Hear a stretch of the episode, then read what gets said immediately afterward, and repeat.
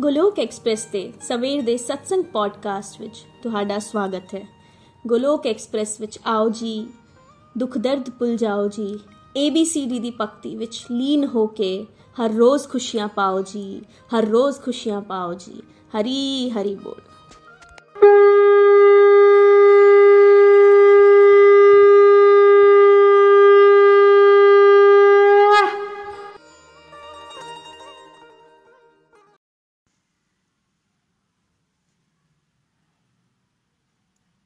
श्री कृष्ण चैतन्य, प्रभु नित्यानंदा, श्री अद्वैत गदाधार श्रीवासादि गौर भक्त वृंदा हरे कृष्ण हरे कृष्ण कृष्ण कृष्ण, हरे हरे हरे राम हरे राम राम राम, हरे हरे। ओम नमो भगवते वासुदेवाय, ओम नमो भगवते वासुदेवाय, ओम नमो भगवते वासुदेवाय। श्रीमद् भगवद गीता दी जय, गौर निताई दी जय। श्री श्री राधा श्याम सुंदर दी जय। Busy through the body free as a soul Hari Hari बोल। शरीर तो रहिए व्यस्त, पर आत्मा तो रहिए मस्त, हरी नाम जपते हुए। Transform the world by transforming yourself जय श्री कृष्णा। न शस्त्र ते, न शास्त्र ते, न तांते ते ना ही किसी युक्ति ते। मेरा तो जीवन आश्रित है प्रभु, सिर्फ़ और सिर्फ़ थोड़ी कृपा शक्ति ते। ਗੋਲੋਕ ਐਕਸਪ੍ਰੈਸ ਵਿੱਚ ਆਓ, ਦੁੱਖ ਦਰਦ ਭੁੱਲ ਜਾਓ। ABCD ਦੀ ਭਗਤੀ ਵਿੱਚ ਲੀਨ ਹੋ ਕੇ ਨਿੱਤ ਆਨੰਦ ਪਾਓ। ਹਰੀ ਹਰੀ ਬੋਲ, ਹਰੀ ਹਰੀ ਬੋਲ। ਜੈ ਸ਼੍ਰੀ ਰਾਮ, ਜੈ ਸ਼੍ਰੀ ਰਾਧੇ ਕ੍ਰਿਸ਼ਨਾ। ਅੱਜ ਦੇ ਸਤਸੰਗ ਵਿੱਚ ਤੁਹਾਡਾ ਸਭ ਦਾ ਸਵਾਗਤ ਹੈ। ਮੈਂ ਨੀਨੂ ਵਾਲੀਆ, ਪਠਾਨਕੋਟ, ਪੰਜਾਬ ਤੋਂ ਗੋਲੋਕ ਐਕਸਪ੍ਰੈਸ ਦੇ ਸਵੇਰ ਦੇ ਸਤਸੰਗ ਨੂੰ ਤੁਹਾਡੇ ਨਾਲ ਸਾਂਝਾ ਕਰਨ ਜਾ ਰਹੀ ਹਾਂ। ਅੱਜ ਨikhil ji ਨੇ ਸਤਵਾਂ ਅਧਿਆਇ ਕਨਕਲੂਡ ਹੋ ਚੁੱਕਿਆ ਹੈ ਤੇ ਉਸ ਦੀ ਸਮਰੀ ਉਸ ਦਾ ਸਾਰ ਨikhil ji ਨੇ ਸਾਨੂੰ ਸਾਡੇ ਸਾਰਿਆਂ ਨਾਲ ਸਾਂਝਾ ਕੀਤਾ ਔਰ ਉਹਨਾਂ ਨੇ ਇਹ ਵੀ ਦੱਸਿਆ ਕਿ ਗੋਲੋਕ ਐਕਸਪ੍ਰੈਸ ਦੀ ਹਮੇਸ਼ਾ ਕੋਸ਼ਿਸ਼ ਹੁੰਦੀ ਹੈ ਕਿ ਇੱਕ ਸਤਸੰਗ ਅਧਿਆਇ ਦੀ ਸਮਾਪਤੀ ਤੋਂ ਬਾਅਦ ਉਸ ਦਾ ਸਾਰ ਤੇ ਐਮਸੀਕਿਊ ਰਿਵੀਜ਼ਨ ਲਈ ਰੱਖਿਆ ਜਾਂਦਾ ਹੈ ਤਾਂ ਕਿ ਉਸ ਨੂੰ ਯਾਦ ਕਰੀਏ ਕਿ ਅਸੀਂ ਸ਼ਲੋਕਾਂ ਰਾਹੀਂ ਕੀ ਸਿੱਖਿਆ ਹੈ। ਕਿਉਂਕਿ ਅਸੀਂ ਸਾਰੇ ਹੀ ਭੁਲੱਕੜ ਹਾਂ। ਸੰਸਾਰ ਦੀਆਂ ਗੱਲਾਂ ਤਾਂ ਆਪਾਂ 25 30 35 ਸਾਲ ਪੁਰਾਣੀਆਂ ਵੀ ਯਾਦ ਰੱਖਦੇ ਹਾਂ। ਪਰ ਅਧਿਆਤਮ ਜਾਂ ਪ੍ਰਭੂ ਦੀਆਂ ਦਸੀਆਂ ਹੋਈਆਂ ਗੱਲਾਂ ਵੱਲ ਜ਼ਿਆਦਾ ਧਿਆਨ ਨਾ ਹੋਣ ਕਰਕੇ 15 ਮਿੰਟ ਵਿੱਚ ਹੀ ਭੁੱਲ ਜਾਂਦੇ ਹਾਂ ਕਿ ਅਸੀਂ ਕੀ ਪੜਿਆ ਹੈ। ਭਗਵਤ ਗਿਆਨ ਅਧਿਆਇ 7 ਨੋਲੇਜ ਆਫ ਦਾ ਐਬਸੋਲੂਟ ਇਸ ਅਧਿਆਇ ਵਿੱਚ ਭਗਵਾਨ ਨੇ ਸਮਝਾਇਆ ਹੈ ਕਿ ਕੋਈ ਇੱਕ ਹੀ ਮੇਰੇ ਰਸਤੇ ਤੇ ਚੱਲ ਪਾਏਗਾ ਹਜ਼ਾਰਾਂ ਵਿੱਚੋਂ। ਉਹਨਾਂ ਚੱਲਣ ਵਾਲਿਆਂ ਵਿੱਚੋਂ ਵੀ ਕੋਈ ਰੇਅਰ ਤੋਂ ਹੀ ਰੇਅਰੈਸਟ ਹੁੰਦਾ ਹੈ, ਜਿਹੜਾ ਭਗਵਾਨ ਨੂੰ ਜਾਣ ਪਾਉਂਦਾ ਹੈ, ਜਾਂ ਜਾਣਨ ਦੀ ਕੋਸ਼ਿਸ਼ ਕਰਦਾ ਹੈ। ਨਵ ਸਾਧਕ ਜਦੋਂ ਇਸ ਰਸਤੇ ਤੇ ਚੱਲਦਾ ਹੈ, ਤਾਂ ਉਸ ਦੀ ਕੋਸ਼ਿਸ਼ ਹੁੰਦੀ ਹੈ ਕਿ ਮੈਂ ਆਪਣੇ ਕਲੋਜ਼ ਰਿਲੇਸ਼ਨਸ ਵਾਲੇ ਸਾਰਿਆਂ ਨੂੰ ਜੋੜ ਦੇਵਾਂ ਤਾਂ ਕਿ ਉਹਨਾਂ ਦਾ ਵੀ ਕਲਿਆਣ ਹੋ ਸਕੇ। ਖਿੱਚਣ ਦੀ ਕੋਸ਼ਿਸ਼ ਕਰੇਗਾ, ਪਰ ਉਸ ਦੀ ਗੱਲ ਨੂੰ ਕੋਈ ਧਿਆਨ ਨਾਲ ਸੁਣਦਾ ਨਹੀਂ ਤੇ ਫਿਰ ਉਸ ਨੂੰ ਕਈ ਵਾਰ ਕ੍ਰਿਟਿਸਿਜ਼ਮ ਦਾ ਸ਼ਿਕਾਰ ਵੀ ਹੋਣਾ ਪੈ ਜਾਂਦਾ ਹੈ। ਕ੍ਰਿਟਿਸਿਜ਼ਮ ਮਿਲਿਆ ਤਾਂ ਖੁਦ ਨਿਰਾਸ਼ ਹੋ ਗਿਆ ਕਿ ਹੁਣ ਮੈਂ ਭਗਵਾਨ ਦੇ ਬਾਰੇ ਕਿਸੇ ਨਾਲ ਗੱਲ ਨਹੀਂ ਕਰਨੀ। ਸਾਡੇ ਸਾਰਿਆਂ ਨਾਲ ਵੀ ਇਸੇ ਤਰ੍ਹਾਂ ਹੋਇਆ। ਕਿਸੇ ਨੇ ਗੱਲ ਹੀ ਨਹੀਂ ਸੁਣੀ ਸਾਡੀ। ਕੋਈ ਇਸ ਰਸਤੇ ਤੇ ਜਾਣਨ ਲਈ ਇੰਟਰਸਟਿਡ ਹੀ ਨਹੀਂ ਹੈ। ਬਹੁਤ ਘੱਟ ਲੋਕ ਮਿਲਣਗੇ ਜਿਹੜੇ ਇੰਟਰਸਟ ਵੀ ਸ਼ੋ ਕਰਨਗੇ। ਨikhil ji ਨੇ ਐਗਜ਼ਾਮਪਲ ਦਿੱਤੀ ਕਿ ਲਾਈਫ ਵਿੱਚ ਜਿਹੜੀਆਂ ਚੰਗੀਆਂ ਅਚੀਵਮੈਂਟਸ ਹਨ ਕਿ ਉਹ ਸਾਰੇ ਹੀ ਪਾ ਲੈਂਦੇ ਹਨ। ਕੋਈ ਆਈਆਈਟੀ ਦਾ ਐਗਜ਼ਾਮ ਕਲੀਅਰ ਕਰ ਲੈਂਦਾ ਹੈ, ਕੋਈ ਪੀਐਚਡੀ ਦਾ ਟੈਸਟ ਦਿੰਦਾ ਹੈ, ਕੋਈ ਏਮਸ ਦੀ ਐਡਮਿਸ਼ਨ ਵਾਸਤੇ ਬਹੁਤ ਵੱਡੀ ਸਕਸੈਸਫੁਲ ਕੰਪਨੀ ਕੋਈ ਬਣਾ ਲੈਂਦਾ ਹੈ। ਇਹ ਸਾਰੇ ਨਹੀਂ ਕਰ ਪਾਉਂਦੇ। ਕੁਝ ਚੁਣਿੰਦਾ ਲੋਕ ਹੀ ਇਹ ਇਸ ਰਸਤੇ ਤੇ ਪਹੁੰਚ ਪਾਉਂਦੇ ਹਨ, ਇਸ ਮੁਕਾਮ ਤੇ ਪਹੁੰਚ ਪਾਉਂਦੇ ਹਨ। ਇਸੇ ਤਰ੍ਹਾਂ ਡਿਵੋਸ਼ਨ ਵੀ ਸਾਰੇ ਨਹੀਂ ਕਰ ਸਕਦੇ। ਅਸੀਂ ਸਾਰੇ ਹੀ ਬੜੇ ਬlesed ਹਾਂ ਕਿ ਕਿ ਸਾਡੇ ਤੇ ਭਗਵਾਨ ਜੀ ਦੀ ਬੜੀ ਕਿਰਪਾ ਹੋਈ ਹੈ ਕਿ ਸਾਡੀ ਰੁਚੀ ਵਧੀ ਹੈ। ਪਹਿਲੀ ਕਿਰਪਾ ਮਨੁੱਖ ਜੋਨੀ ਮਿਲੀ, ਦੂਜੀ ਕਿਰਪਾ ਭਾਰਤ ਵਿੱਚ ਜਨਮ ਮਿਲਿਆ ਤੇ ਤੀਸਰੀ ਕਿਰਪਾ ਕਲਯੁਗ ਵਰਗੇ ਵਾਤਾਵਰਣ ਵਿੱਚ ਭਗਤੀ ਕਰਨ ਦਾ ਸਾਡਾ ਇੰਟਰਸਟ ਬਣ ਗਿਆ। ਐਗਜ਼ਾਮਪਲ ਦਿੱਤੀ ਨikhil ji ਨੇ ਕਿ ਦੇਖੋ ਦਸੰਬਰ ਦਾ ਮਹੀਨਾ ਹੈ, ਸਵੇਰੇ 5 ਵਜੇ ਨਿਤਿਨ ਜੀ ਦੇ ਨਾਲ ਬੈਠ ਕੇ ਅਸੀਂ ਨਾਮ ਜਾਪ ਕਰਦੇ ਹਾਂ ਤੇ ਫਿਰ ਸਤਸੰਗ ਵੀ ਸੁਣਦੇ ਹਾਂ।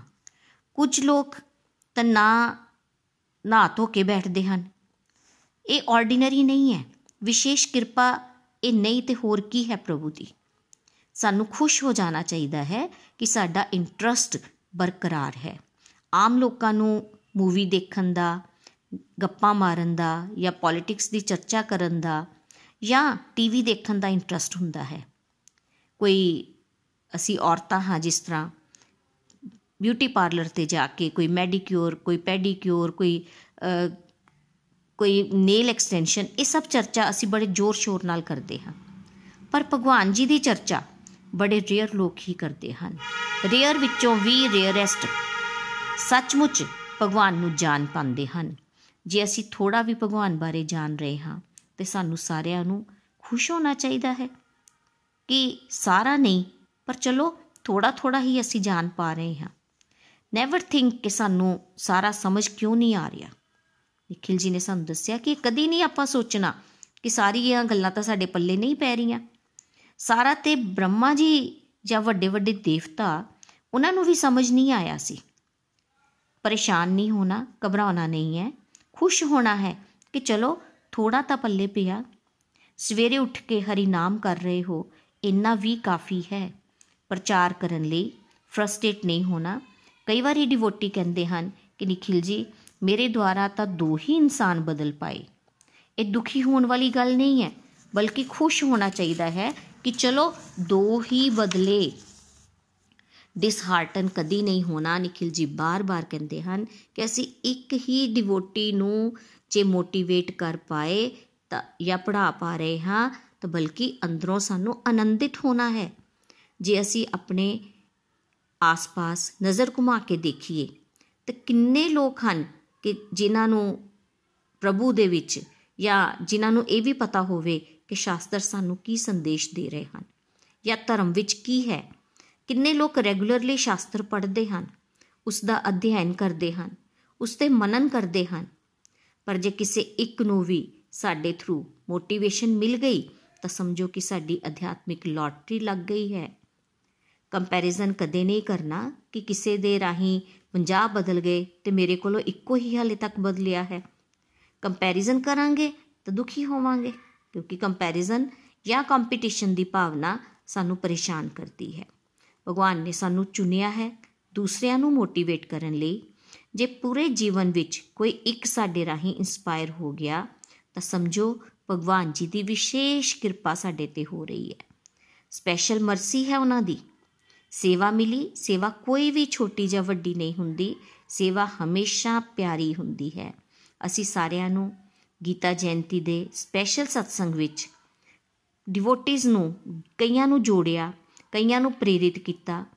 600 ਲੋਕ ਸਤਸੰਗ ਅਟੈਂਡ ਕਰ ਰਹੇ ਸੀ, ਪਰ ਜਿਸ ਤਰ੍ਹਾਂ ਹੀ ਉਹ ਸਪੈਸ਼ਲ ਸਤਸੰਗ ਖਤਮ ਹੋਏ, ਸੰਖਿਆ ਫੇਰ ਘਟ ਗਈ। ਤਾਂ ਕੀ ਹੁਣ ਸਾਨੂੰ ਪਰੇਸ਼ਾਨ ਹੋ ਜਾਣਾ ਚਾਹੀਦਾ ਹੈ? ਨਹੀਂ। ਦੋਸਤੋ, ਪਰੇਸ਼ਾਨ ਨਹੀਂ ਹੋਣਾ। ਅਸੀਂ ਉਹਨਾਂ ਦਿਨਾਂ ਵਿੱਚ ਕਿਸੇ ਨੂੰ ਮੋਟੀਵੇਟ ਕੀਤਾ, ਸਾਡੀ ਸੇਵਾ ਕਾਊਂਟ ਹੋ ਗਈ। ਨਿਤ ਨਿਰੰਤਰ ਸਤਸੰਗ ਸਾਧਨਾ ਸੇਵਾ ਕਰਨ ਵਾਲੇ ਵੀ ਬੜੇ ਹੀ ਰੇਅਰੈਸਟ ਲੋਕ ਹੁੰਦੇ ਹਨ, ਰੇਅਰੈਸਟ ਆਫ ਰੇਅਰ। ਤੇ ਅਸੀਂ ਸਾਰੇ ਬੜੇ ਹੀ ਵਿਰਲੇ ਤੇ ਚੁਨਿੰਦਾ ਲੋਕਾਂ ਵਿੱਚ ਆ ਰਹੇ ਹਾਂ, ਜੋ ਰੈਗੂਲਰ ਡਿਵੋਸ਼ਨ ਕਰ ਪਾ ਰਹੇ ਹਾਂ। ਕਲਯੁਗ ਦੀ ਤਰ੍ਹਾਂ ਇੰਨੀਆਂ ਪ੍ਰਭਾਵਸ਼ਾਲੀ ਤਰੰਗਾਂ ਹਨ ਕਿ ਸਾਨੂੰ ਰੈਗੂਲਰ ਚੱਲਣ ਲਈ ਨਹੀਂ ਦਿੰਦੀਆਂ। ਮਾਇਆ ਬੜੀ ਪਾਵਰਫੁਲ ਹੈ ਤੇ ਦੂਸਰਿਆਂ ਨੂੰ ਜੋੜਨ ਦਾ ਪ੍ਰਯਾਸ ਤਾਂ ਕਰਨਾ ਹੈ, ਪਰ ਆਪ ਹਤਾਸ਼ ਨਹੀਂ ਹੋ ਜਾਣਾ। ਨਥਿੰਗ ਟੂ ਵਰੀ ਸੱਚੇ ਦਿਲ ਨਾਲ ਪ੍ਰਯਾਸ ਕਰਾਂਗੇ ਤਾਂ 40-50 ਵਿੱਚੋਂ ਇੱਕ ਤਾਂ ਜ਼ਰੂਰ ਪ੍ਰੇਰਿਤ ਹੋਵੇਗਾ ਹੀ ਹੋਵੇਗਾ। This is the way to feel blessed ਫਿਰ ਸ਼ਲੋਕ ਨੰਬਰ 4 ਨੂੰ ਡਿਸਕਸ ਕਰਦੇ ਹੋਏ ਨikhil ji ਨੇ ਦੱਸਿਆ ਕਿ ਇਸ ਵਿੱਚ ਭਗਵਾਨ ਨੇ ਦੱਸਿਆ ਹੈ ਕਿ ਮੇਰੀ ਅਪਰਾ ਸ਼ਕਤੀ ਹੁੰਦੀ ਹੈ ਅਤੇ ਪਰਾ ਸ਼ਕਤੀ ਵੀ ਹੁੰਦੀ ਹੈ। ਅਪਰਾ ਇਨਫੀਰੀਅਰ, ਜਿਸ ਵਿੱਚ ਜਾਨ ਨਹੀਂ ਹੁੰਦੀ ਨਾਨ ਲਿਵਿੰਗ ਜਿਸ ਤੋਂ ਸਾਡਾ ਸਥੂਲ ਸਰੀਰ ਬਣਿਆ ਹੈ। ਪੰਜ ਤੱਤਵਾਂ ਤੋਂ, ਧਰਤੀ, ਜਲ, ਅਗਨੀ, ਹਵਾ, ਆਕਾਸ਼। ਤੇ ਸੂਖਮ ਸਰੀਰ ਬਣਿਆ ਹੈ, ਮਨ, ਬੁੱਧੀ, ਹੰਕਾਰ। ਅਸੀਂ ਕੌਣ ਹਾਂ? ਅਸੀਂ ਭਗਵਾਨ ਦੀ ਸੁਪੀਰੀਅਰ એનર્ਜੀ ਹਾਂ ਸਪਿਰਚੁਅਲ એનર્ਜੀ ਹਾਂ, ਆਤਮਾ ਹਾਂ। ਕਿ ਅਸੀਂ ਪਰਮਾਤਮਾ ਦੇ ਅੰਸ਼ ਹਾਂ। ਲਿਵਿੰਗ ਪੰਜ ਤਤਵਾਂ ਕਾਰਨ ਹੈ ਜਾਂ ਮੈਂ ਐਜ਼ ਅ ਆਤਮਾ ਤੇ ਮੇਰੇ ਨਾਲ ਪਰਮਾਤਮਾ ਵਿਰਾਜਮਾਨ ਹਨ। ਅਸੀਂ ਐਜ਼ ਅ ਆਤਮਾ ਇਸ ਸਥੂਲ ਸਰੀਰ ਦੇ ਅੰਦਰ ਹਾਂ। ਇਸ ਲਈ ਇਹ ਲਿਵਿੰਗ ਬੀਇੰਗ ਲੱਗਦਾ ਹੈ। ਪਰ ਜਦੋਂ ਇਸ ਸਰੀਰ ਦੀ ਐਕਸਪਾਇਰੀ ਡੇਟ ਆਏਗੀ, ਇਸ ਸਰੀਰ ਨੂੰ ਛੱਡ ਕੇ ਚਲੇ ਜਾਵਾਂਗੇ ਤਾਂ ਸਾਡੇ ਨਾਲ ਕੀ ਜਾਏਗਾ? ਸਥੂਲ ਸਰੀਰ ਜਾਂ ਸਾਡਾ ਸੁਖਮ ਸਰੀਰ? ਡਾਟਾ ਪੈਨ ਡਰਾਈਵ ਵਿੱਚ ਸੇਵਡ ਹੈ। ਮਨ ਬੁੱਧੀ ਹੰਕਾਰ ਵਾਲੀ ਪੈਨ ਡਰਾਈਵ ਵਿੱਚ। ਹਾਲੇ ਤੱਕ ਅਸੀਂ ਬਾਰ-ਬਾਰ ਆ ਰਹੇ ਹਾਂ, ਜਾ ਰਹੇ ਹਾਂ, ਕਿਉਂਕਿ ਪੈਨ ਡਰਾਈਵ ਵਿੱਚ ਸੰਸਾਰਿਕ ਡਾਟਾ ਸੇਵਡ ਹੈ। ਬਦਲਾ ਲੈਣ ਦੀ ਭਾਵਨਾ ਸਾਡੀਆਂ ਡਿਜ਼ਾਇਰਸ ਘਰ ਵੱਡਾ ਹੋ ਜਾਏ, ਮੈਂ ਫੇਮਸ ਹੋ ਜਾਵਾਂ ਡਿਜ਼ਾਇਰਸ ਨਾਲ ਮਰਦੇ ਹਾਂ ਤੇ ਫਿਰ ਸਰੀਰ ਮਿਲਦਾ ਹੈ। ਸੁਖਮ ਸਰੀਰ ਅਨੁਸਾਰ, ਤੇ ਪੈਨ ਡਰਾਈਵ ਵਿੱਚ ਹੁਣ ਕੀ ਭਰਾਂਗੇ? ਕੀ ਭਰੀਏ? ਮਨ ਬੁੱਧੀ ਵਿੱਚ ਕ੍ਰਿਸ਼ਨਾ ਜੀ ਨੂੰ ਵਿਰਾਜਮਾਨ ਕਰੀਏ। ਥਾਟ ਪ੍ਰੋਸੈਸ ਵਿੱਚ ਉਹਨਾਂ ਦੀਆਂ ਹੀ ਗੱਲਾਂ ਅਤੇ ਹੰਕਾਰ ਸ਼ੂਨਯ ਹੋ ਜਾਵੇ, ਫਿਰ ਉਹ ਪੈਨ ਡਰਾਈਵ ਭਗਵਤ ਧਾਮ ਦੀ ਪ੍ਰਾਪਤੀ ਕਰਵਾਏਗੀ। ਕਾਰਮਿਕ ਅਕਾਊਂਟ ਨਾ ਵਧਾ ਕੇ ਡਿਵਾਈਨ ਅਕਾਊਂਟ ਵਧਾਣਾ ਹੈ ਤਾਂ ਕਿ ਅਸੀਂ ਕਾਰਮਿਕ ਅਕਾਊਂਟ ਸਾਡਾ ਘਟ ਸਕੇ। ਪਾਪ ਜਾਂ ਪੁੰਨ ਦੇ ਰੂਪ ਵਿੱਚ ਅਤੇ ਡਿਵਾਈਨ ਅਕਾਊਂਟ ਮਤਲਬ ਕਿ ਸ਼ੁੱਧ ਭਗਤੀ ਦਾ ਤत्व ਹੈ ਉਸ ਨੂੰ ਵਧਾਣਾ ਹੈ। ਜਿੰਨਾ ਭਰਾਂਗੇ ਜਿਹੜਾ ਭਰਾਂਗੇ ਉਹਨਾਂ ਹੀ ਉਹਨਾਂ ਦੀ ਆਤਮਾ ਸ਼ਕਤੀ ਦੇ ਨਜ਼ਦੀਕ ਪਹੁੰਚੇਗੀ। ਆਤਮਾ ਜੋ ਅਸੀਂ ਹਾਂ ਸੁਪੀਰੀਅਰ એનર્ਜੀ ਇਹ ਇਨਫੀਰੀਅਰ એનર્ਜੀ ਦਾ ਦੁਰਉਪਯੋਗ ਕਰ ਰਹੀ ਸੀ।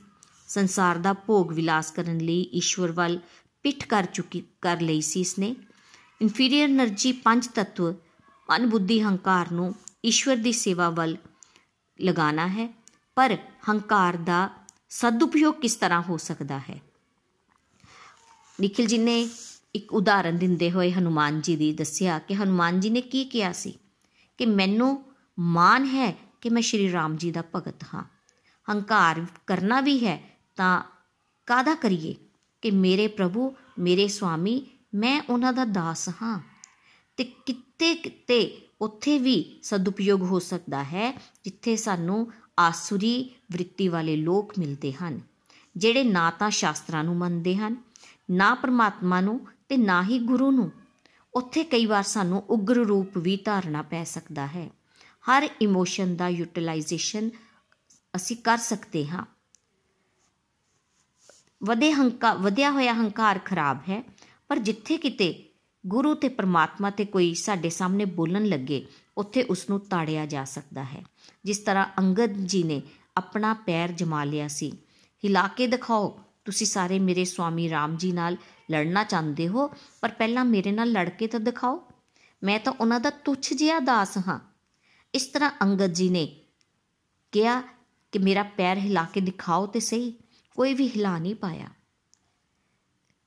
ਇਸ ਤਰ੍ਹਾਂ ਵੀ ਕਈ ਵਾਰੀ ਪਾਵਰ ਦਾ ਡਿਸਪਲੇ ਕੀਤਾ ਜਾਂਦਾ ਹੈ। ਲੋਕਾਂ ਨੂੰ ਸਹੀ ਡਾਇਰੈਕਸ਼ਨ ਵਿੱਚ ਲਿਆਉਣ ਲਈ। ਮੂਰਖਾਂ ਨੂੰ ਡੰਡਾ ਪੈਣਾ ਜ਼ਰੂਰੀ ਹੈ। ਭਗਵਾਨ ਦੀ ਸਾਰੀ ਸ਼ਕਤੀਆਂ ਦਾ ਉਦਗਮ origin ਜਿਹੜਾ ਹੈ, ਜਾਂ ਪ੍ਰਲੇ ਸਭ ਭਗਵਾਨ ਖੁਦ ਹਨ। ਭਗਵਾਨ ਨੇ ਕਿਹਾ ਕਿ ਇਸ ਤਰ੍ਹਾਂ ਸਮਝੋ ਕਿ ਮੈਂ ਧਾਗਾ ਹਾਂ। ਸਾਰੇ ਮੋਤੀ ਜੁੜ ਕੇ ਜਿਸ ਤਰ੍ਹਾਂ ਮਾਲਾ ਬਣ ਜਾਂਦੀ ਹੈ, ਇਸੇ ਤਰ੍ਹਾਂ ਬ੍ਰਹਮੰਡ ਦੇ ਸਾਰੇ ਤੱਤਵ ਜੁੜੇ ਹੋਏ ਹਨ। ਸਭ ਕੁਝ ਆਰਗੇਨਾਈਜ਼ਡ ਹੈ ਕਿਉਂਕਿ ਉਹਨਾਂ ਸਾਰਿਆਂ ਦੇ ਪਿੱਛੇ ਮੇਰੀ ਪਾਵਰ ਹੈ। ਜੇ ਮੰਨ ਲਓ ਕਿਤੇ ਪਾਵਰ ਕੱਟ ਲੱਗ ਜਾਏ, ਤਾਂ ਸਭ ਕੁਝ ਅਸਤ-ਵਿਅਸਤ ਹੋ ਜਾਵੇਗਾ। ਅੱਜ ਸਮਾਜ ਬਿਖਰ ਕਿਉਂ ਗਿਆ? ਕਿਉਂਕਿ ਸਮਾਜ ਗੋਡਲੈਸ ਹੋ ਗਿਆ। ਅਸੀਂ ਆਪਣੀ ਸੰਸਕ੍ਰਿਤੀ ਭੁੱਲ ਚੁੱਕੇ ਹਾਂ। ਸਾਰਾ ਸੰਸਾਰ ਪੀਸ ਹੈਪੀਨੈਸ ਤਾਂ ਚਾਹੁੰਦਾ ਹੈ, ਪਰ ਭਗਵਾਨ ਨੂੰ ਸੈਂਟਰ ਵਿੱਚ ਨਾ ਲਿਆਣ ਕਰਕੇ ਵਾਤਾਵਰਣ ਖਰਾਬ ਹੋ ਚੁੱਕਿਆ ਹੈ। ਆਰਤੀ ਦਾ ਥਾਲ ਘੁਮਾਣਾ ਯਾਦ ਰੱਖਣਾ ਹੈ ਕਿ ਉਹ ਪਰਮੇਸ਼ਵਰ ਦੇ ਆਸੇ-ਪਾਸੇ ਤੇ ਬਾਕੀ ਸਾਰੀਆਂ ਡਿਊਟੀਆਂ ਉਸ ਦੇ ਆਲੇ-ਦੁਆਲੇ ਹੀ ਕਰਨੀਆਂ ਹਨ। ਫਿਰ ਅੱਗੇ ਨikhil ji ਨੇ ਦੱਸਿਆ ਕਿ ਭਗਵਾਨ ਨੇ ਸਾਨੂੰ ਸਾਰਿਆਂ ਨੂੰ ਆਪਣਾ ਸਮਰਨ ਕਰਨ ਦੇ ਅਲੱਗ-ਅਲੱਗ ਤਰੀਕੇ ਦੱਸੇ ਹਨ। ਕਿ ਮੈਂ ਪਾਣੀ ਦਾ ਸਵਾਦ ਵਿੱਚ ਵੀ ਮੈਂ ਹਾਂ ਚੰ드ਰਮਾ ਦੀ ਸ਼ੀਤਲਤਾ ਦੇ ਵਿੱਚ ਵੀ ਮੈਂ ਹਾਂ, ਸੂਰਜ ਦੀ ਰੋਸ਼ਨੀ ਵਿੱਚ ਵੀ ਮੈਂ ਹਾਂ, ਉਹ ਓਮ ਦਾ ਉਚਾਰਨ ਵੀ ਮੈਂ ਹਾਂ। ਕਿਸੇ ਨਾਲ ਗੱਲ ਕਰਦੇ ਹੋ ਉਸ ਦੀ ਆਵਾਜ਼ ਸੁਣਨਾ ਜਾਂ ਆਪਣੀ ਸੁਣਾਣਾ ਉਹ ਵੀ ਭਗਵਾਨ ਹੀ ਹਨ। ਤੁਹਾਡੇ ਅੰਦਰ ਦੀ ਯੋਗਤਾ ਜੋ ਕੁਝ ਵੀ ਤੁਸੀਂ ਅਚੀਵ ਕਰ ਪਾਉਂਦੇ ਹੋ, ਉਹ ਵੀ ਮੇਰੇ ਕਾਰਨ ਹੀ ਹੈ। ਨਿਖਿਲ ਜੀ ਹਮੇਸ਼ਾ ਆਪਣੀ ਐਗਜ਼ਾਮਪਲ ਦਿੰਦੇ ਹਨ ਕਿ ਮੈਂ ਇੱਕ ਸ਼ਰਮਾਕਲ ਬੱਚਾ ਸੀ, ਪਰ ਅੱਜ ਮੈਂ ਹਜ਼ਾਰਾਂ ਲੋਕਾਂ ਨੂੰ ਗਾਈਡ ਕਰ ਪਾ ਰਿਹਾ ਹਾਂ, ਉਹ ਯੋਗਤਾ ਮੇਰੇ ਵਿੱਚ ਕਿੱਥੋਂ ਆਈ?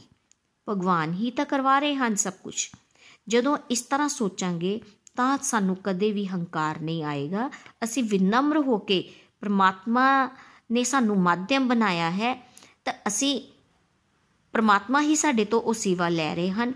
ਇਸ ਤਰ੍ਹਾਂ ਦੀ ਸੋਚ ਆਏਗੀ। ਜਦੋਂ ਇਸ ਤਰ੍ਹਾਂ ਸੋਚਾਂਗੇ, ਤਾਂ ਹੰਕਾਰ ਕਦੇ ਵੀ ਨਹੀਂ ਆਏਗਾ। ਯਾਦ ਰੱਖਣਾ ਹਮੇਸ਼ਾ ਕਿ ਮੈਂ ਤਾਂ ਕੁਝ ਵੀ ਨਹੀਂ, ਪਰ ਮੇਰੇ ਪ੍ਰਭੂ ਮੇਰੇ ਨਾਲ ਪਿਆਰ ਕਰਦੇ ਹਨ, ਉਹੀ ਮੇਰੇ ਕੋਲੋਂ ਕਰਵਾ ਰਹੇ ਹਨ। ਪਾਣੀ ਪੀਣ ਤੋਂ ਪਹਿਲਾਂ, ਖਾਣਾ ਖਾਣ ਤੋਂ ਪਹਿਲਾਂ ਨੇਚਰ ਨੂੰ ਦੇਖਦੇ ਹੋਏ, ਸੂਰਜ ਦੀ ਰੋਸ਼ਨੀ ਨੂੰ ਦੇਖਦੇ ਹੋਏ ਚੰ드ਰਮਾ ਦੀ ਸ਼ੀਤਲਤਾ ਨੂੰ ਦੇਖਦੇ ਹੋਏ ਕੁਝ ਵੀ ਅਚੀਵਮੈਂਟ ਮਿਲੇ ਤਾਂ ਉਹਨਾਂ ਨੂੰ ਹਰ ਵਕਤ ਯਾਦ ਰੱਖਣਾ ਹੈ। ਫੀਲ ਕਰਨਾ ਹੈ, ਅਨੁਭਵ ਕਰਨਾ ਉਹਨਾਂ ਨੂੰ ਹਰ ਵਕਤ। ਜੇ ਵਾਈਫਾਈ ਤਾਂ ਹੈ, ਪਰ ਉਸ ਦਾ ਕਨੈਕਸ਼ਨ ਫੋਨ ਨਾਲ ਨਹੀਂ, ਤਾਂ ਵਾਈਫਾਈ ਫਿਰ ਯੂਸਲੈਸ ਹੁੰਦਾ ਹੈ। ਇਸੇ ਤਰ੍ਹਾਂ ਜਦੋਂ ਤੱਕ ਭਗਤਾਂ ਦਾ ਸੰਗ ਭਗਵਤ ਗਿਆਨ ਨਹੀਂ ਹੋਵੇਗਾ, ਭਾਵ ਨਹੀਂ ਹੋਵੇਗਾ, ਉਦੋਂ ਤੱਕ ਅਸੀਂ ਭਗਵਾਨ ਨੂੰ ਫੀਲ ਨਹੀਂ ਕਰ ਪਾਵਾਂਗੇ ਐਕਸਪੀਰੀਅੰਸ ਨਹੀਂ ਕਰ ਪਾਵਾਂਗੇ। ਉਹ ਤਾਂ ਕਣ ਕਣ ਵਿੱਚ ਵਿਰਾਜਮਾਨ ਹਨ। ਮਾਇਆ ਤੋਂ ਪਾਰ ਪਾਣਾ ਬੜਾ ਅਸੰਭਵ ਹੈ। ਐਗਜ਼ਾਮਪਲ ਨikhil ji ਨੇ ਦਿੱਤੀ ਕਿ ਸੁਪਨਾ ਆ ਰਿਹਾ ਹੋਵੇ ਤਾਂ ਕੀ ਅਸੀਂ ਆਪਣੇ ਆਪ ਨੂੰ ਦੱਸ ਪਾਵਾਂਗੇ ਕਿ ਸੁਪਨਾ ਝੂਠ ਹੈ? ਨਹੀਂ। ਤੇ ਸੁਪਨੇ ਵਿੱਚ ਪੈਸਾ ਜ਼ਿਆਦਾ ਦਿਖ ਰਿਹਾ ਹੈ। ਉਹ ਸੱਚ ਹੀ ਲੱਗੇਗਾ। ਜਦੋਂ ਤੱਕ ਤੁਸੀਂ ਮਾਇਆ ਦੇ ਵਸ਼ ਵਿੱਚ ਹੋ ਚਾਹੇ ਕਿੰਨੇ ਵੀ ਤਿਕੜਮ ਲੜਾ ਲਓ, ਸਭ ਮਾਇਆ ਦੇ ਦਲਾਲ ਬਣ ਜਾਂਦੇ ਹਨ। ਉਹ ਸਾਡਾ ਮਨ ਹੋਵੇ, ਬੁੱਧੀ ਹੋਵੇ, ਜਕੜੇ ਗਏ ਹਨ।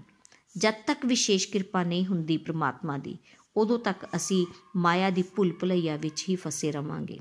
ਇਸ ਲਈ ਭਗਵਾਨ ਨੂੰ ਅਤੇ ਉਹਨਾਂ ਨਾਲ ਜੁੜੇ ਭਗਤਾਂ ਲਈ ਕਦੇ ਵੀ ਤਰਕ ਵਿਤਰਕ ਨਹੀਂ ਲਗਾਣਾ, ਕਿਉਂਕਿ ਸਾਡੀ ਬੁੱਧੀ ਬੜੀ ਸੀਮਿਤ ਹੈ। ਵੱਡੇ ਵੱਡੇ ਭਗਤ ਭਗਵਾਨ ਦੀਆਂ ਲੀਲਾਵਾਂ ਨੂੰ ਦੇਖ ਕੇ ਕਨਫਿਊਜ਼ ਹੋ ਗਏ।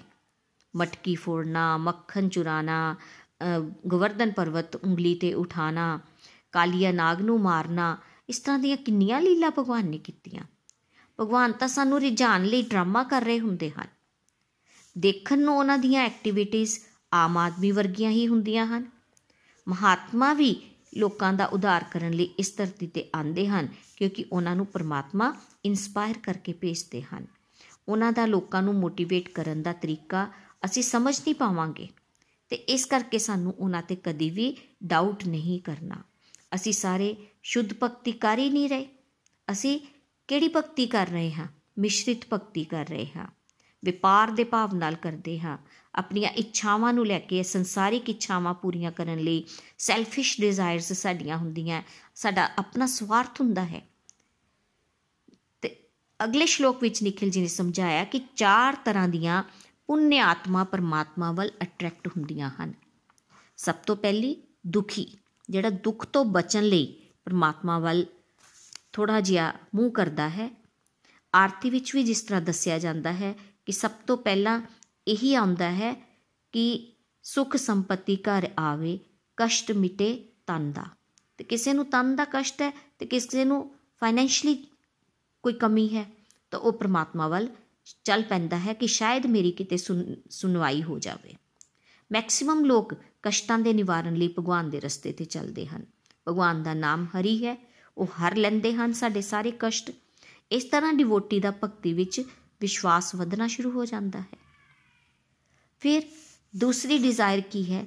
ਨੇਮ, ਫੇਮ ਮਨੀ ਵਾਸਤੇ ਵੀ ਲੋਕ ਭਗਵਾਨ ਨਾਲ ਜੁੜਦੇ ਹਨ। ਪੂਜਾ ਕਰਵਾਉਂਦੇ ਹਨ, ਯੱਗ ਕਰਵਾਉਂਦੇ ਹਨ, ਧਾਮ ਯਾਤਰਾ ਕਰਦੇ ਹਨ। ਇਸ ਇੰਟੈਂਸ਼ਨ ਨਾਲ ਕਿ ਮੇਰੇ ਬਿਜ਼ਨਸ ਵਿੱਚ ਵਾਧਾ ਹੋਵੇ ਜਾਂ ਫਾਈਨੈਂਸ਼ਲੀ ਕੋਈ ਕਮੀ ਹੈ, ਉਹ ਪ੍ਰਮਾਤਮਾ ਨਾਲ ਜੁੜ ਜਾਂਦਾ ਹੈ। ਫਿਰ ਤੀਸਰੇ ਜਿਗਿਆਸੂ, ਜਿਨ੍ਹਾਂ ਦੇ ਮਨ ਦੇ ਅੰਦਰ ਬੜੇ ਕੁਐਸਚਨ ਚੱਲ ਰਹੇ ਹੁੰਦੇ ਹਨ। ਕੁਐਸਚਨ ਕੀ ਹੈ ਕਿ ਪਿਛਲੇ ਜਨਮ ਵਿੱਚ ਮੈਂ ਕੀ ਸੀ? ਮੈਂ ਇਸ ਜਨਮ, ਇਸ ਧਰਤੀ ਤੇ ਜਨਮ ਲਿਆ। ਮੈਨੂੰ ਜੀਵਨ ਮਿਲਿਆ, ਪਰ ਮੇਰੀ ਮੇਰੇ ਜੀਵਨ ਦਾ ਪਰਪਸ ਕੀ ਹੈ? ਕਿਸ ਤਰ੍ਹਾਂ ਮੈਂ ਆਪਣੇ ਮਨ ਨੂੰ ਕਾਬੂ ਕਰਾਂ? ਕਿਆ ਮੇਰੇ ਜੀਵਨ ਦਾ ਪਰਪਸ ਸਿਰਫ ਰੋਟੀ, ਕੱਪੜਾ ਜਾਂ ਮਕਾਨ ਹੀ ਰਹਿ ਗਿਆ? ਜਾਂ ਮੈਨੂੰ ਗੁੱਸਾ ਕਿਉਂ ਆਉਂਦਾ ਹੈ? ਕਿਸ ਤਰ੍ਹਾਂ ਇਸ ਨੂੰ ਕਾਬੂ ਕਰਾਂ? ਇਸ ਤਰ੍ਹਾਂ ਦੇ ਕਈ ਤਰ੍ਹਾਂ ਦੇ ਪ੍ਰਸ਼ਨ ਮਨ ਦੇ ਵਿੱਚ ਉਥਲ-ਪੁਥਲ ਮਚਾਉਂਦੇ ਹਨ, ਪਰ ਆਨਸਰ ਨਹੀਂ ਮਿਲਦਾ। ਤੇ ਫਿਰ ਉਹ ਭਗਵਦ ਗੀਤਾ ਪੜਨ ਲੱਗ ਪੈਂਦੇ ਹਨ। ਕੁਝ ਇਸ ਲਈ ਜੁੜਦੇ ਹਨ ਕਿ ਭਗਵਾਨ ਦੀ ਫੰਕਸ਼ਨਿੰਗ ਕਿਸ ਤਰ੍ਹਾਂ ਹੁੰਦੀ ਹੈ। ਇਨਕੁਇਜ਼ਿਟਿਵ ਹੁੰਦੇ ਹਨ, ਸੰਸਾਰ ਕਿਸ ਤਰ੍ਹਾਂ ਚੱਲ ਰਿਹਾ ਹੈ।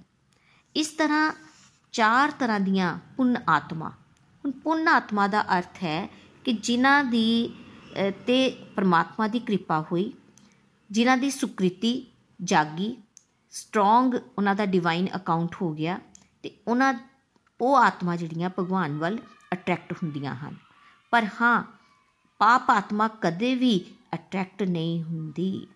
ਇਹ ਚਾਰਾਂ ਵਿੱਚੋਂ ਕੋਈ ਇੱਕ ਜਾਂ ਚਾਰਾਂ ਹੀ ਕਾਰਨ ਅਟਰੈਕਟ ਹੋ ਸਕਦਾ ਹੈ। ਨikhil ji ਨੇ ਆਪਣੀ ਐਗਜ਼ਾਮਪਲ ਦਿੰਦੇ ਹੋਏ ਦੱਸਿਆ ਕਿ 60 ਤੋਂ 70% ਜਦੋਂ ਮੈਂ ਇਸ ਰਸਤੇ ਤੇ ਚੱਲਿਆ ਤੇ ਉਸ ਵੇਲੇ ਮੇਰੇ ਜੀਵਨ ਦੇ ਵਿੱਚ ਦੁੱਖ ਸਨ। ਮੈਂ ਉਹ ਦੁੱਖਾਂ ਨੂੰ ਦੂਰ ਕਰਨ ਵਾਸਤੇ 15% ਜਿਗਿਆਸਾ ਵੀ ਸੀ ਤੇ 15% ਵੈਲਥ ਦੀ ਡਿਜ਼ਾਇਰ ਵੀ ਸੀ। ਇੱਥੋਂ ਸ਼ੁਰੂ ਹੋ ਜਾਓ ਬੇਸ਼ੱਕ। ਕੁਝ ਵੀ ਮੰਗਣਾ ਹੋਵੇ, ਪਰ ਮੰਗਣਾ ਭਗਵਾਨ ਕੋਲੋਂ ਹੀ ਹੈ ਤੇ ਮੰਗਣਾ ਵੀ ਉਹਨਾਂ ਕੋਲੋਂ ਹੈ ਤੇ ਸੰਗਣਾ ਵੀ ਕਦੇ ਨਹੀਂ ਹੈ। ਸੰਸਾਰਿਕ ਵੀ ਭਗਵਾਨ ਕੋਲੋਂ ਹੀ ਮੰਗਣਾ ਹੈ, ਪਰ ਜਦੋਂ ਭਗਤੀ ਦੇ ਰਸਤੇ ਤੇ ਚੱਲ ਪਏ ਤੇ ਸਮਝਣਾ ਹੈ ਕਿ ਮੰਗਣਾ ਹੁਣ ਕੀ ਹੈ ਭਗਵਾਨ ਕੋਲੋਂ, ਕੀ ਮੰਗੀਏ?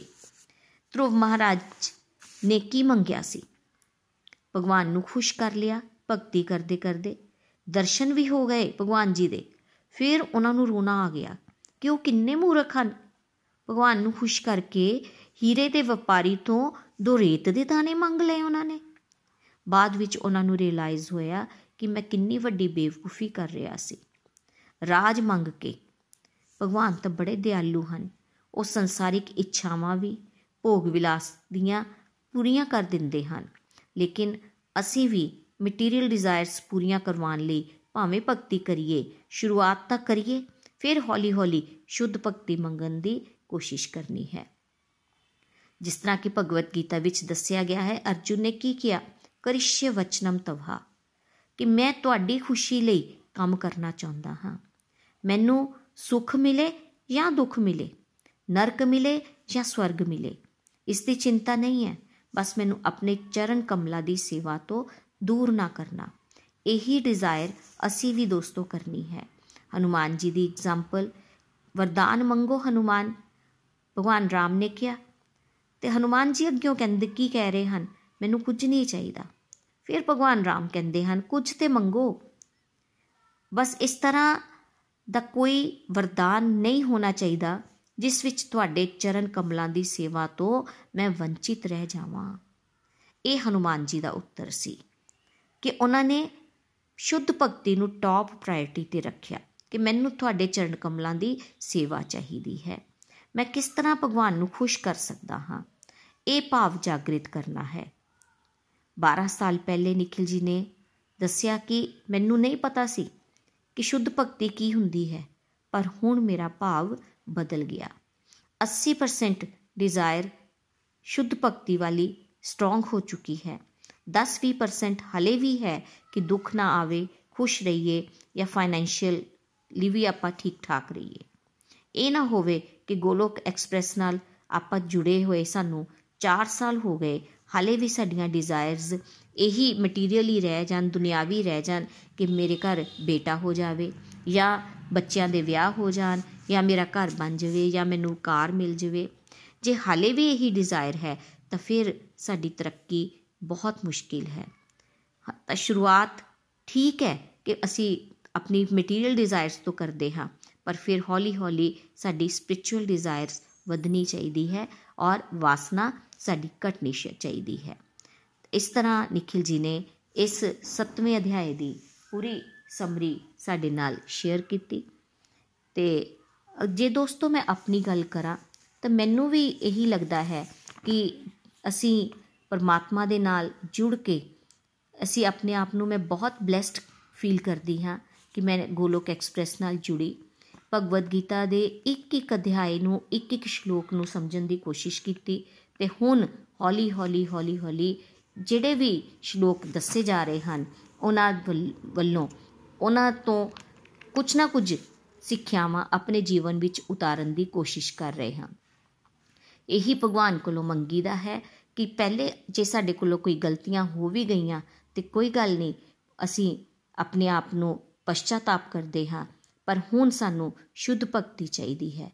ਇਸ ਤਰ੍ਹਾਂ ਦੀਆਂ ਜਦੋਂ ਅਸੀਂ ਡਿਜ਼ਾਇਰਸ ਕਰਦੇ ਹਾਂ, ਤੇ ਮੈਂ ਫੀਲ ਕੀਤਾ ਹੈ ਕਿ ਪ੍ਰਮਾਤਮਾ ਸਾਡੀਆਂ ਡਿਜ਼ਾਇਰਸ ਮਟੀਰੀਅਲ ਡਿਜ਼ਾਇਰਸ ਵੀ ਪੂਰੀਆਂ ਕਰ ਰਹੇ ਹਨ।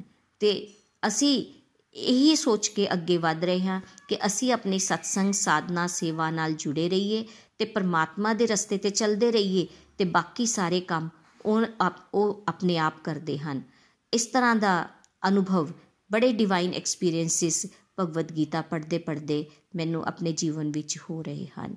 ਤੇ ਮੈਂ ਸਾਰਿਆਂ ਨੂੰ ਇਹੀ ਕਹਿਣਾ ਚਾਹੁੰਦੀ ਹਾਂ ਕਿ ਅਸੀਂ ਭਗਵਦ ਗੀਤਾ ਇੱਕ ਵਾਰੀ ਆਪਣੇ ਜੀਵਨ ਦੇ ਵਿੱਚ ਜ਼ਰੂਰ ਪੜ੍ਹੀਏ। ਸ਼੍ਰੀਮਦ ਭਗਵਦ ਗੀਤਾ ਦੀ ਜੈ, ਗੌਰ ਨਿਤਾਈ ਦੀ ਜੈ। ਹਰੀ ਹਰੀ ਬੋਲ, ਹਰੀ ਹਰੀ ਬੋਲ।